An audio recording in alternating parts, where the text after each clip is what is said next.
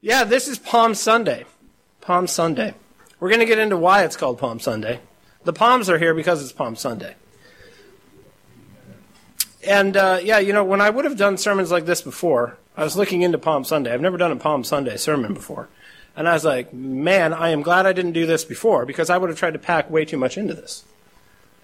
But I was like, you know what? Good thing uh, this is my job now because I may have to do like Palm Sunday sermons, God willing, and the creek don't rise for many years. And luckily, there is a lot to talk about. I may even have planned out the next five Palm Sunday sermons. I was like, no, I can't do that. That'll be next year. That'll be 2021. So we're taking a break from Mark, obviously. Uh, I thought it would just be too much to do the triumphal entry Palm Sunday from Mark. So we're actually going to go over, we're going to be in the book of Matthew today, uh, ver, uh, chapter 21, verse 1. And then at the very end, we're actually going to go over and leave Matthew and, and look at the, the end, the result in, in the Gospel of Luke. But we're going to start today in Matthew chapter 21. Now, um, I'm not going to get into all of the interesting details about Matthew. We're just going to drop down here right as the Lord is entering into Jerusalem, and we're going to talk about that. Now, it is extremely helpful, though, given everything else that we've been talking about in Mark. Right, uh, uh, right. We just saw last week he's walking on the water. He makes this big reveal about who he is, and and so we're sort of in the midst of the gospel story. And now what we're going to do is back away and come to the end. And what we're going to see here is that he is no longer playing around. Right, walking on the water was just sort of having fun. Now he is ready to show who he really is. He is ready. He's going into the lion's den, as they say. He is going right into the headquarters of, of God's enemies, and he is going to start, uh, he, he's going to make sure that by the end of the week they put him to death. He is a troublemaker par excellence, and he is about to start making the worst kind of trouble that he has made yet in the Gospels. So before we get started, let us pray to the Lord. Father God, we thank you for your Son who came into the world to save sinners. We thank you that you, Lord, loved us so much that you gave him to us. And since you gave him to us, uh, what else would you withhold, withhold from us? You are a giving God. You are a loving God, a gracious God. You are God the generous. And we love your Son. And we pray, Lord, now that as we look at the story of him entering his city, that we would receive him. That we would not turn away, that we would not look uh, upon one another in judgment, that we would focus on him and his glory and his goodness. Lord God, he is a bold king.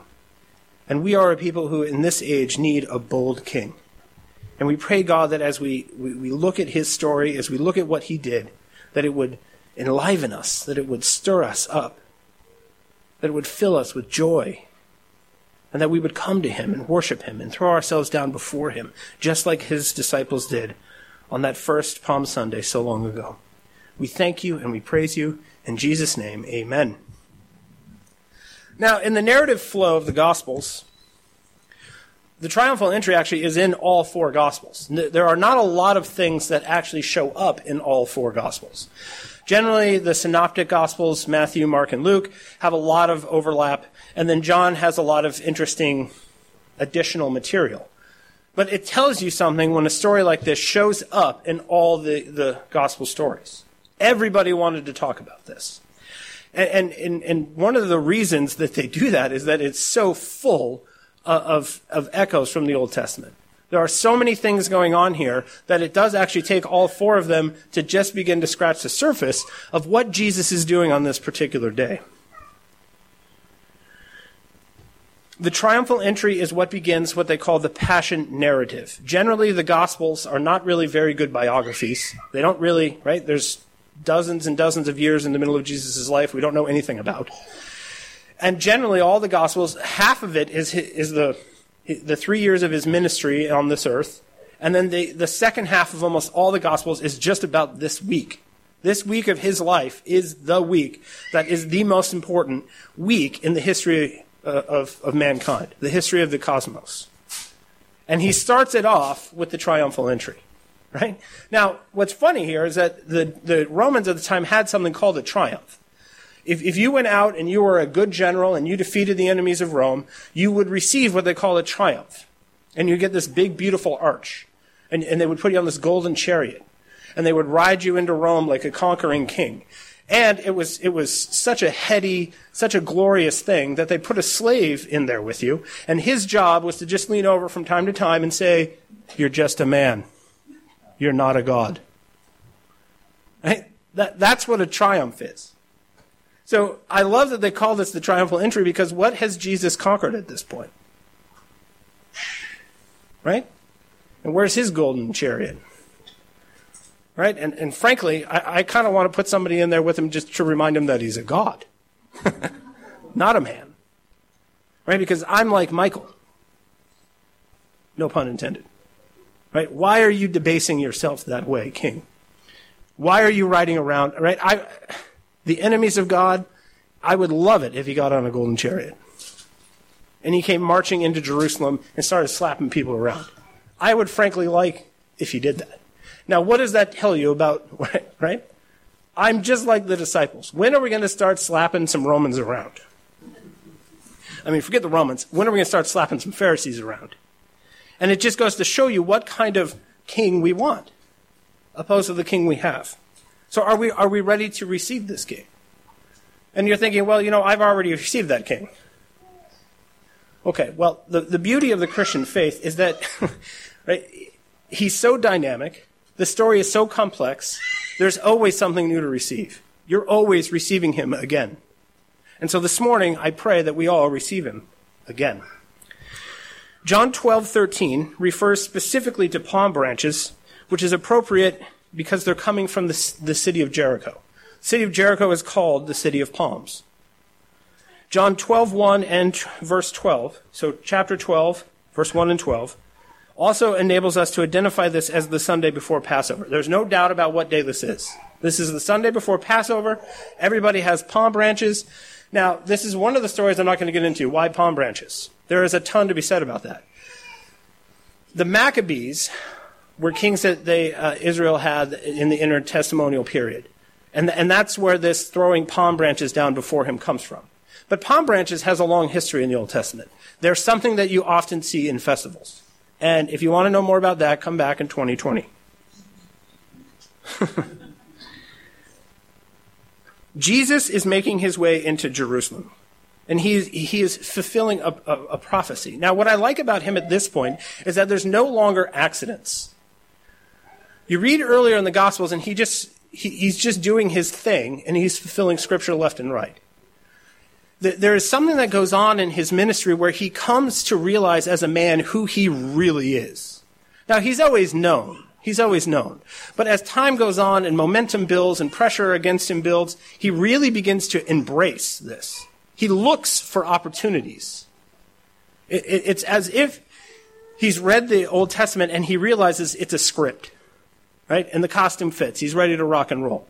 He's like, I, I get what I'm supposed to do, I get what buttons I'm supposed to push, and I get how I'm supposed to push them. And so that's why he's looking for donkeys. He knows what he's, okay, I've arrived, I'm the king, this is the last week on earth, and what I need are two donkeys. He just knows it. Right? It's not like he just is wandering through this town. He's like, right? He's walked for a very long time, by the way.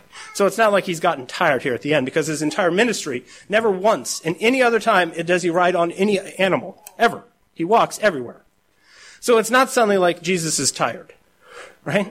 You know, I've been walking since the beginning of this gospel, and really what I want to do is just sit down. No, he's standing there, knowing what he's about to do, and he says, You know what this story needs? Some donkeys. he's, a, he, he's intentional about this. This is, there's strategy here. He's come to, he, he is a prophet, the prophet, and he's come to Jerusalem to die, and he's ready to die. He's ready to just put the foot on the gas and get going. One might think the, uh, he's intentionally exposing himself to the ridicule of all, and he is. He is. He's deliberately arranging things to fulfill the prophetic scriptures. He is saying something about himself. What is he saying? Right? What is this elaborate pantomime all about? Two donkeys? Right? Why is he on the Mount of Olives? Why is he, there's a lot of gates on Jerusalem. Why is he entering the one that he's entering? Why are people putting, right? I, I, I love it. I'm, I, again, like Michal, school marmy Michal, looking at David. I'm wondering, like, aren't these guys are now going to go into this city and they're going to be confronted by all these Jewish leaders, and aren't they concerned about their clothes getting all dirty? Right, I, I, right out of the gate, like, what, what is all of this about? Why are the, the disciples throwing their clothes on the ground and letting donkeys walk over it? How do you think they're going to smell after that? They're going to go up to the temple? They're going to go up to the temple after a donkey has walked across their clothes. Well, they do go up to the temple. What is all of this about? What is all of this about? Let's find out. Matthew 21, verse 1. Now, when they drew near to Jerusalem and came to Bethphage, that, that, that's not how you say that word. I wrote it phonetically in my script here, and then I forgot the fact that I was going to have to read it. That is not how you say Bethphage. I've been saying Bethphage since I became a Christian, but I'll, I'll explain in a moment how to uh, actually pronounce that word. So they came to this weird town that starts with a B, and they came from there to the Mount of Olives. And then Jesus sent two of his disciples, saying to them, Go into the village in front of you, and immediately you will find a donkey tied and a colt with her. Untie them and bring them to me. Now, Bethphage, that's actually how you say the, word, Bethphage, right? This is, I spend so much money on Logos Bible software so I can learn how to say these words properly, so I'm going to say them properly. Bethphage. Bethphage. Man. So these towns, Bethphage and Bethany, are two small villages just to the east of Jerusalem, on or near the slopes of a very large hill known as the Mount of Olives. Being from Seattle, if we saw this hill, we would say, Mount, where is the mountain? And, you, and you'd be like looking beyond it for the mountain. But they call it the Mount of Olives. It dominates the skyline on that side of town. So why is he there? Now, what's fascinating is he goes on to give, he spends a lot of time here, actually. There's something called the Olivet Discourse, this long speech that he gives that all the Gospels record that he gives while he's on this mountain. He spends a lot of time on this mountain. But we find out in Zechariah 14, 3 through 4, that the Lord will go out and fight against those nations as when he fights on the day of battle. On that day his feet shall stand on the Mount of Olives that lies before Jerusalem on the east. So the Messiah is going to come and he's going to stand on the Mount of Olives like, like he's arrayed for battle. And Jesus says, okay, um, I am arrayed, I, I'm the Messiah, and so where I need to be is on the Mount of Olives. And so that's where he goes. He knows exactly what he's doing. It, it's a very elaborate dance at this point. And he, and he, it's amazing how much scripture he knows, and it's amazing how he's able to just tie it all together and, and, and hope that everybody around him sees who he is. But this is just the beginning. Where's the Messiah when he's arrayed for battle against the enemies of God? On the Mount of Olives. He goes from the Mount of Olives ac- across the Kidron Valley into the city, reversing the path that David took when he fled from Jerusalem during the rebellion of Absalom. David fell, and he fled on two donkeys. the king, David, the great warrior, he didn't retreat from Jerusalem on a chariot. He didn't retreat on a, on a he didn't have time. Right? The fall of the Davidic, Davidic kingship happened when his son rebelled, Absalom, and David flees the town in exactly this path on two donkeys. And, and, frankly, they've been waiting for him to come back ever since. Now, if you don't know the story, David was spending time on the roof when he should have been at war, and, you know, about the time of day when women like to bathe in the hot sun where he's not supposed to be. And it, that starts a whole series of events in which he steals a man's wife and murders him. And then, right, what happens there is there's this decline of his kingship. And his son shames him, and his son rebels against him, and his son takes Jerusalem, and David has to flee. And he flees in exactly this path on two donkeys. Jesus coming into the city is a return of David. It's a return of that king that they've been longing for. They've been waiting for ever since the first king. David was the first king, and they thought, this is it. This is the one who's going to save us. This is the one who's going to fulfill the promise to restore man into, into the Garden of Eden long ago. And what happened to him? Just like all of the pro- sons of promise in the Old Testament. They all failed. So ever since he fled on the two donkeys, they've been waiting for the king to come back on two donkeys. We go on. Verse 2 and 3, 2 through 3. He said to them, Go into the village. In front of you, immediately you will find a donkey. Get the donkey and bring it to me. Now, I don't know about you, but if I was at an AMPM and I came out and some person walked up and said, Hey, the mayor needs your car. Say, well, the mayor can buy a car, right? There's a car dealership right down the road. I'm sure the police department has a car you can borrow. Like, who is standing around with their property and somebody walks up to you and says, hey, we're going to need these, and you say, okay. Now, what they're instructed to say is that, hey, God needs these. That's actually what it is. God, God needs these donkeys. So, what are they demonstrating here about Jesus? Now, there's elaborate commentaries about this, about how this is a prearranged thing. Like Jesus came out there in the middle of the night and found a guy that had donkeys and said, Hey, here's some money. I'm going to send some people to get these donkeys tomorrow. You make sure that they're here. Well, that's nonsense. That's nonsense. And, and, and the supernatural element of this, try, they try to explain away, like we always do, because we're uncomfortable with the fact that when this guy hears this command that the Lord needs your donkeys, he's God right? Who Jesus is God, the Holy Spirit is God, God the Father is God. Everything that you see is His. And when He says, right, you, you get Peter looking at you, and Peter's a little crazy, right? And there's Peter, and he's untying your donkey, and you're like, "What are you doing, man?"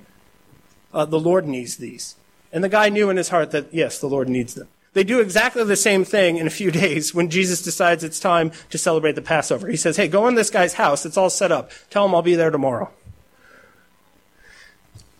Jesus is demonstrating here not that he just knows who's got some donkeys and doesn't need them. He is the Lord of that guy. He's the Lord of that guy and all that guy's stuff.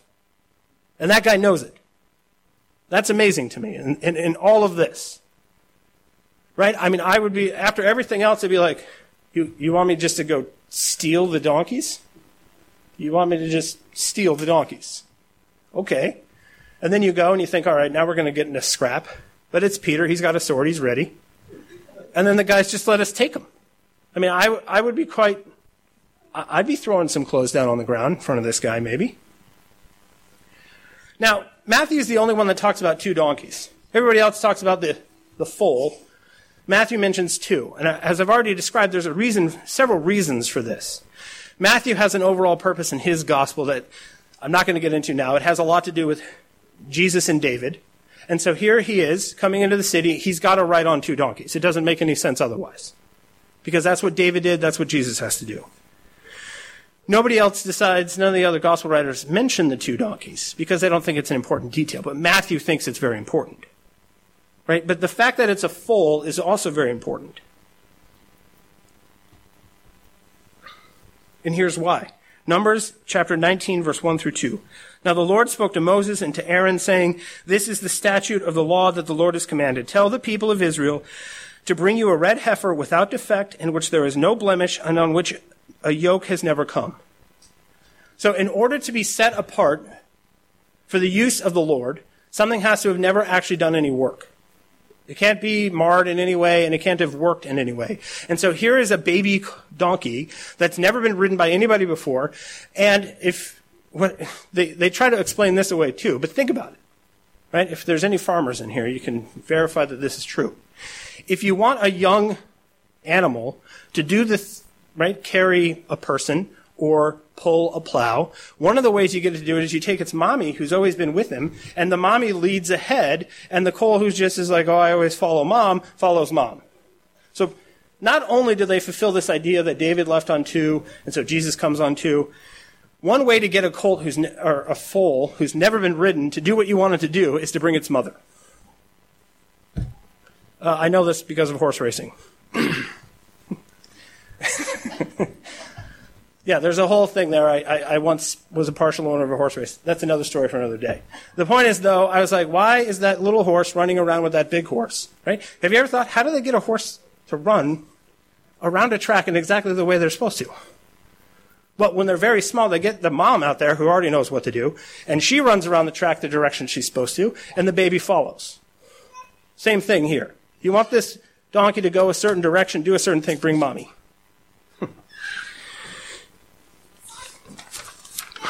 the significance is that this is the Lord God. He needs a, a, something set apart. He doesn't want somebody's used donkey, he wants a fresh one. And, and, and, and by doing this, he's fulfilling all kinds of scriptures. Scriptures about David, scriptures about holy things, things set apart. It, it, it's, this is already here, right? A lot of stuff. Jesus is arranging this. But we go on. Verse 4 through 5. This took place to fulfill what was spoken by the prophet. Oh. Oh, so there's these other things he was fulfilling, but now there's more that he's fulfilling. This is what the prophet said. Say to the daughter of Zion, Behold, your king is coming to you, humble and mounted on a donkey, on a colt, the foal of a beast of burden. Well, who's the daughter of Zion? Now, we've covered that. The daughter of Zion is Israel. Why, why humble? Why is it humble? Well, what do kings usually ride on? Do kings usually ride on donkeys? It, it's symbolic when a king rides into town on a donkey, what he means is peace. What he means is that he's seeking peace. If he comes on a war horse, that's intimidating, right? When the king shows up and he's wearing his armor and he's got his sword and he's got his charger, you're thinking, what is he doing? He comes like on this little donkey with his feet dragging on the ground. You're like, okay, he comes in peace. When Solomon became king, David understood this, and David put him on a donkey. Said, ride him into town, declare him to be king. So Jesus, he, he is a humble guy. He's already been telling them, you're not, right? The kingdom of God is not like other kingdoms. And, and what's, he doesn't wait until after he's finished, right? After the resurrection, he doesn't go following the disciples around on a donkey. Right here, when he's going into their hometown, he's already been whooping them up and down the coast in Israel. Now he's going into the capital to whoop them there, and he comes riding a donkey. Because the point all along is peace. He, he's not riding on a war horse. He's not conquering so that he can rule over people with an iron fist. He's bringing peace. And, and I mean, Zechariah, I tried to unwind that a little bit. I'm just going to say, go read it. I mean, you think Isaiah is full of prophetic stuff. Zechariah is unbelievable. And, and, and the level of detail, the level of detail is amazing. Let's go and look at just a few of the verses. If you go to Zechariah, verse or chapter 14. Let's see if I can find it now. This is the trick. Can the pastor find this obscure book, Zechariah? I did, because I put a little thing there. Let me tell you, yesterday I had a little. it's one of those books. You're like, are you sure that's in the Bible? Chapter 14, verses 1 and 2. Behold, a day is coming for the Lord when the spoil taken from you will be divided in your midst. For I will gather all the nations against Jerusalem to battle, and the city shall be taken, and the houses plundered, and the women raped. Half of the city shall go into exile, but the rest of the people shall not be cut off from, from the city. God is going to gather the nations to attack Jerusalem. Why would he do such a thing? Why would he remove half the people? Judgment. Judgment, right? If you've, if you've not read the Old Testament, I'm, spoiler alert, Israel is extraordinarily unfaithful. And God uses the nations to judge her. So here's Jesus standing on the Mount of Olives looking over the city, and what is he there to do? Well, he wants to bring peace, but do they accept that? That's the key. How are they going to receive him? How they receive him determines what he does. I'm going to read a little more here because this is actually really important. Still in Zechariah chapter 14 down to verse 9. And the Lord will be king over all the earth. On that day the Lord will be one and his name one. The whole land shall be turned into a plain from Geba to Rimnah, Rimmon, south of Jerusalem. But Jerusalem shall remain aloft on its site from the gate of Benjamin to the place of the former gate to the corner gate, and from the tower of Hananel to the king's winepresses, and it shall be inhabited, for there shall never again be a decree of utter destruction. Jerusalem shall dwell in security. It's the Lord who comes, and it's the Lord who sets things straight. Jerusalem will stand from that day on because the Lord cleaned it. Now, again, spoiler alert, what does Jesus do right after he goes into town? Angry Jesus. He goes into the temple and he starts throwing tables over and whipping people. He's cleaning house. He's coming.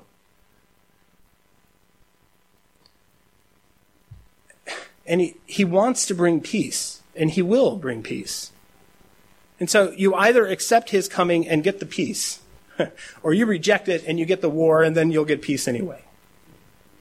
Right? But there's two kinds of peace. There's the kind of peace where two nations who don't like one another sit down and figure out their differences, you know, usually somewhere in Europe like Geneva, somewhere nice. They sit down, they talk it out, they work it out, and they have peace. The other way to get peace between two angry nations is what? World War II. Right? There was a whole lot of peace in the world after World War II. There were other ways to get it, though. And Jesus is coming, and he, he's not the kind of king that is going to just breathe fire out of his mouth, obliterate Jerusalem, and start over. He, he, he's coming on a donkey. I'm coming in peace.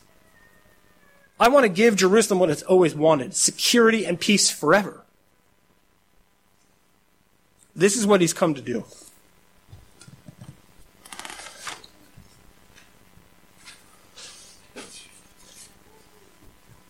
Verse 6 and 7, we're back in Matthew now. Go back to Matthew, verse 6 and 7, this is what it says.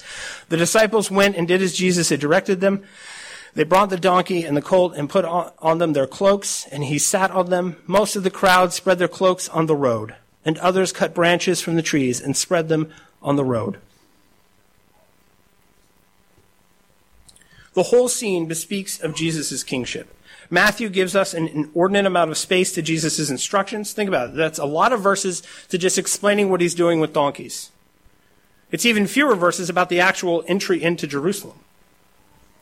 But even this, even this, is, it, I, Genesis 49, 10 through 11. This is what Jacob says about his son Judah.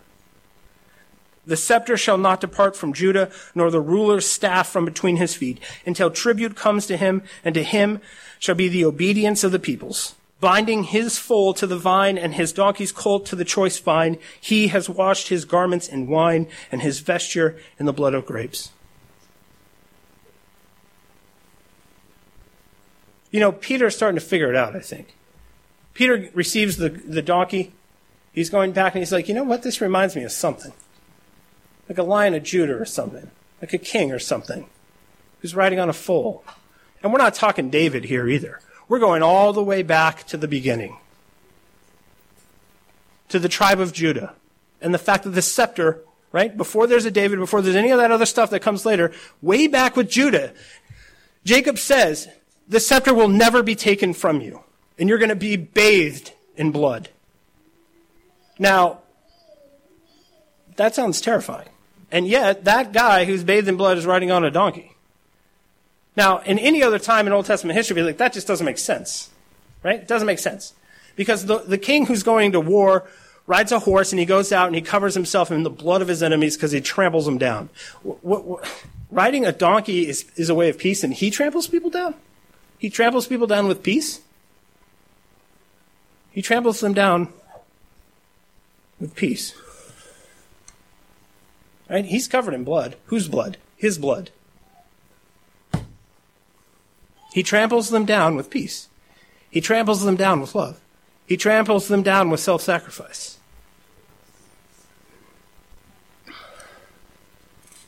Now, here, here are all these people there's, there's two crowds. People get very confused about what all this means.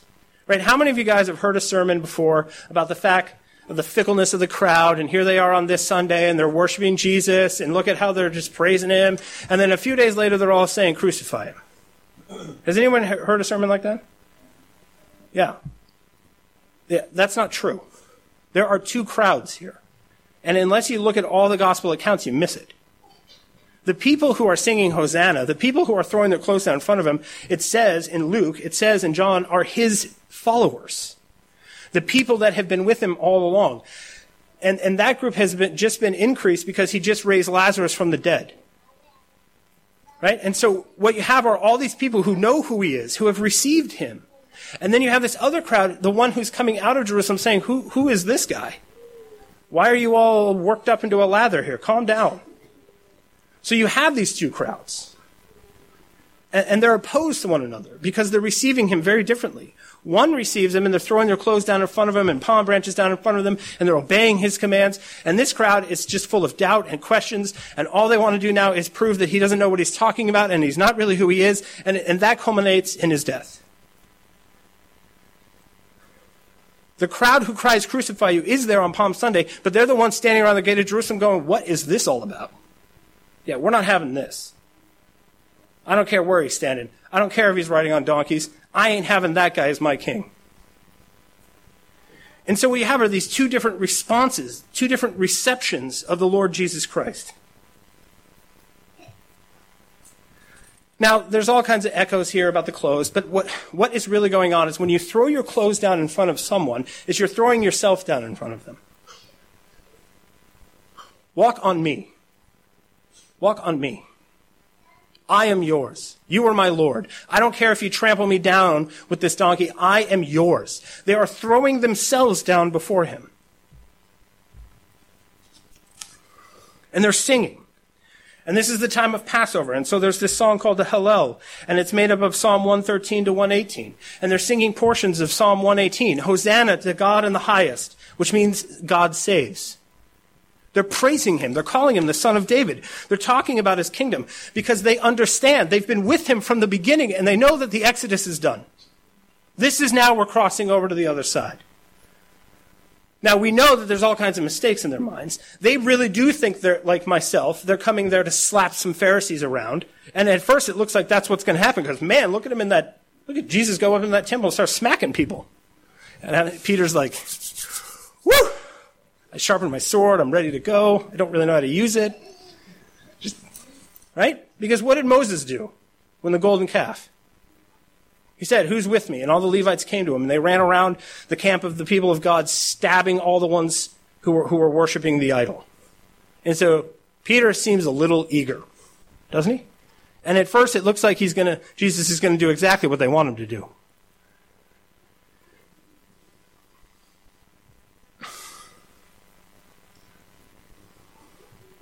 But for this moment, this moment, they've been out there, they've been in the boats, they've been in the wilderness. They're singing the Psalms of Passover because they get who he is on some level. They're ready for a new king. They're ready for a new priesthood. They're ready for a new temple. They're ready for a new way. They are groaning for it. They're, they're desperate for it. And because they're desperate for it, when he comes, they throw themselves down in front of him and they sing and they rejoice. But there's another crowd. Verse 10.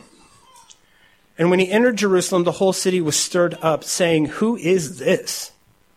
And the crowd said, This is the prophet Jesus from Nazareth of Galilee. Close, guys, close. He is a prophet. I'll give you that. But is that all he is? Now, that word stirred is actually something much more than that.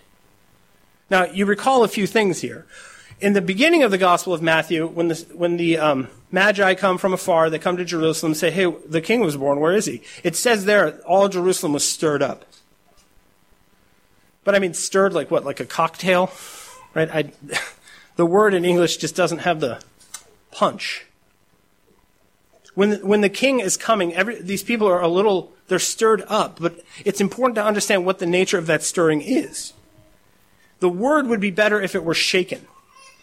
Now, all through the Old Testament, the people of God, Israel, is referred to as a tree. And so now he's coming to the gates of the city, and it is shaken. It's shaken like an earthquake. It's shaken like a giant bear has got the tree, and it's small, and he has shaken it. We were, we were camping last year, and I've never seen this before, but we saw, my boys and I saw a bear. And I was like, man, I like that bear. And here's why because he wasn't climbing up in that tree. You kept seeing him. He kept trying to climb and the branch would fall down. And so he actually stood up and he grabs the tree and he starts shaking it and the fruit came raining down.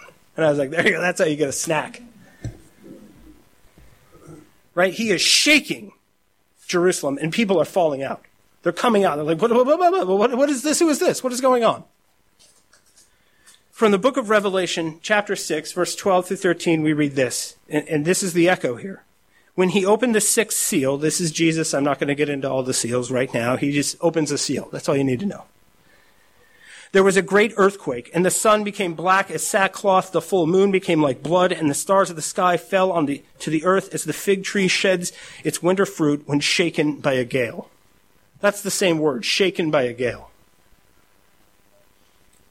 They're not just buzzing, right? It's not like yesterday the Star Wars preview comes out, everyone's buzzing, everyone's stirred up. It's amazing. Oh my gosh, what's this movie going to be about? The Skywalkers.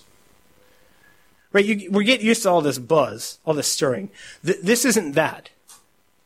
This is an occupying force in a place they don't belong, Jerusalem, and they are terrified because who is this guy making himself out to be and what is he going to do now? And for a moment, just like the disciples, they, their fears are justified because he goes in there and he starts flipping tables over and smacking people around. Yeah, they're a little frightened. They're a little frightened. All right, now turn with me to Luke, chapter 19. This is what brings this sweet baby home here. You've got these two crowds. One is rejoicing and singing and throwing themselves down before him. The other crowd is frightened, and they should be. They should be. Remember Zechariah? Right? Jerusalem will get peace. Jerusalem will get security. But something else is going to happen first if they don't receive their king.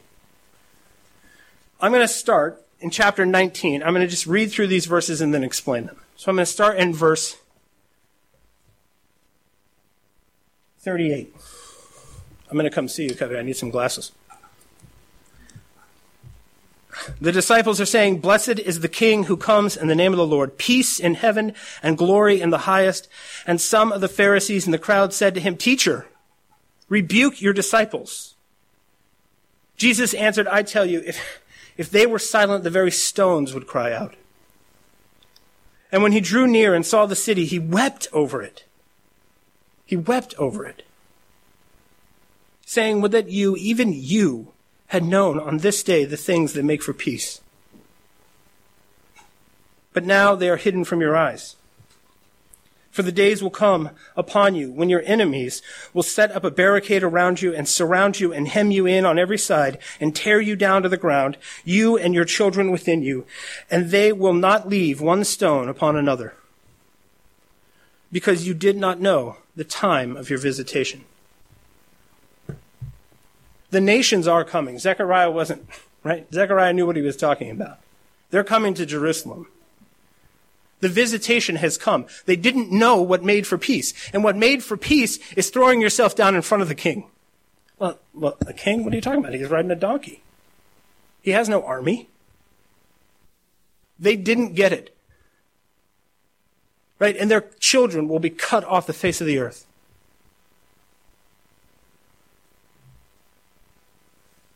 The God of heaven is a God of generations for those who love him, for those who throw themselves down, for a thousand generations. We haven't even had a thousand generations yet, by the way. There's only been about 800 since the beginning of time. We don't even understand the length and breadth of that promise. But if you don't throw yourself down in front of him for four generations, right, he cuts you off Sounds like David's wife, doesn't it?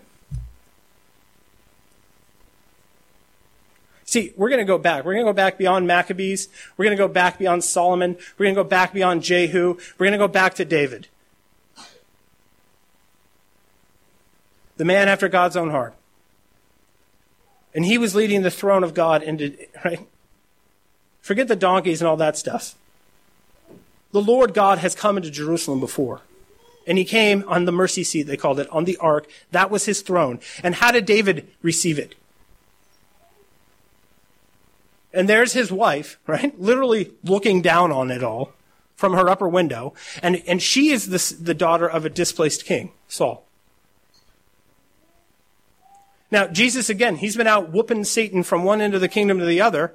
And, and, and who is his bride? Satan's bride. Right? Think about this. All Israel thinks they're God's people. They think they're God's bride. They think they're the daughter of Zion. But they're not the daughter of Zion. They're the daughter of Satan. So you've got Michal and you've got Jerusalem. And that, there's your comparison. Michal is the daughter of a displaced king. Jerusalem is the daughter of a displaced king because it's not the Lord, it's Satan. And they look out on the disciples of the Lord God and how they're acting in front of the throne of God, and their heart is full of anger and hatred. And he cuts them off. She's fruitless, they're fruitless.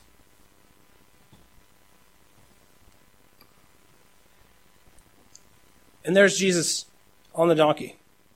He's like, Yes, I have come to bring peace. I have come. This is the time of visitation today, as long as it is today that I am here.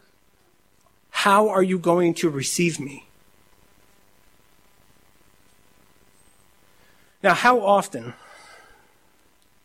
how often do you, do you see people before the throne of God and think, why are they doing that? Why are they raising their hands? Why aren't they raising their hands? Why are they making such a fuss? Why are they so worried about celebrating with, with all these cookies on Good Friday? Why is that such a big deal? Why are we making such a big deal out of all this stuff? There's this fastidious, fussy, bitter, frigid way to right, act in front of the throne of God. And right, reformed people, I think we've all seen that example.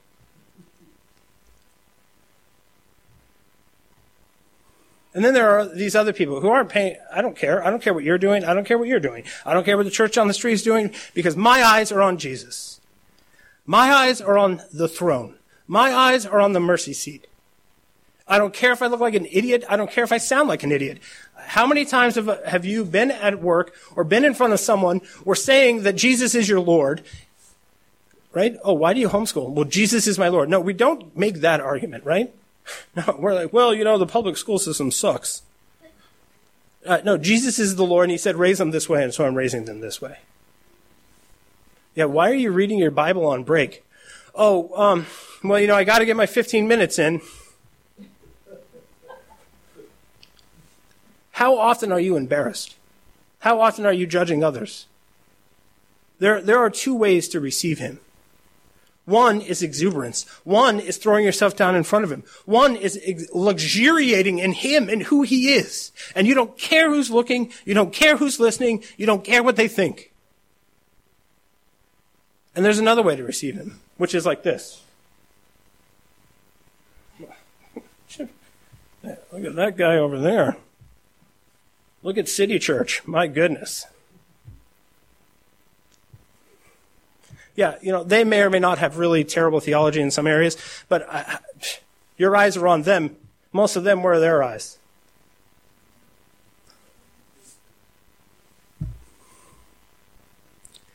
There's only one of two ways to receive Him selflessly or self righteously, humbly or arrogantly, judging or forgetting all about yourself. There's only two ways to receive him. How are you receiving him? And right, I was baptized. I came out of the water. I remember receiving him too. That's not what I'm talking about. I'm talking about you open this up and you don't care who's looking. You don't care what it costs you. You're focused on him. You come, right? You gather your family around and you pray. You're at the zoo, somebody falls and hurts themselves, and, you, and your little kid says, Hey, let's pray for that person. And you're like, Well, you know, this is the public sphere. We'll pray in the car. How are you receiving him?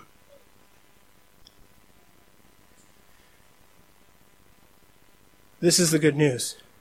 He's here. He's before you. He's every day he is before you.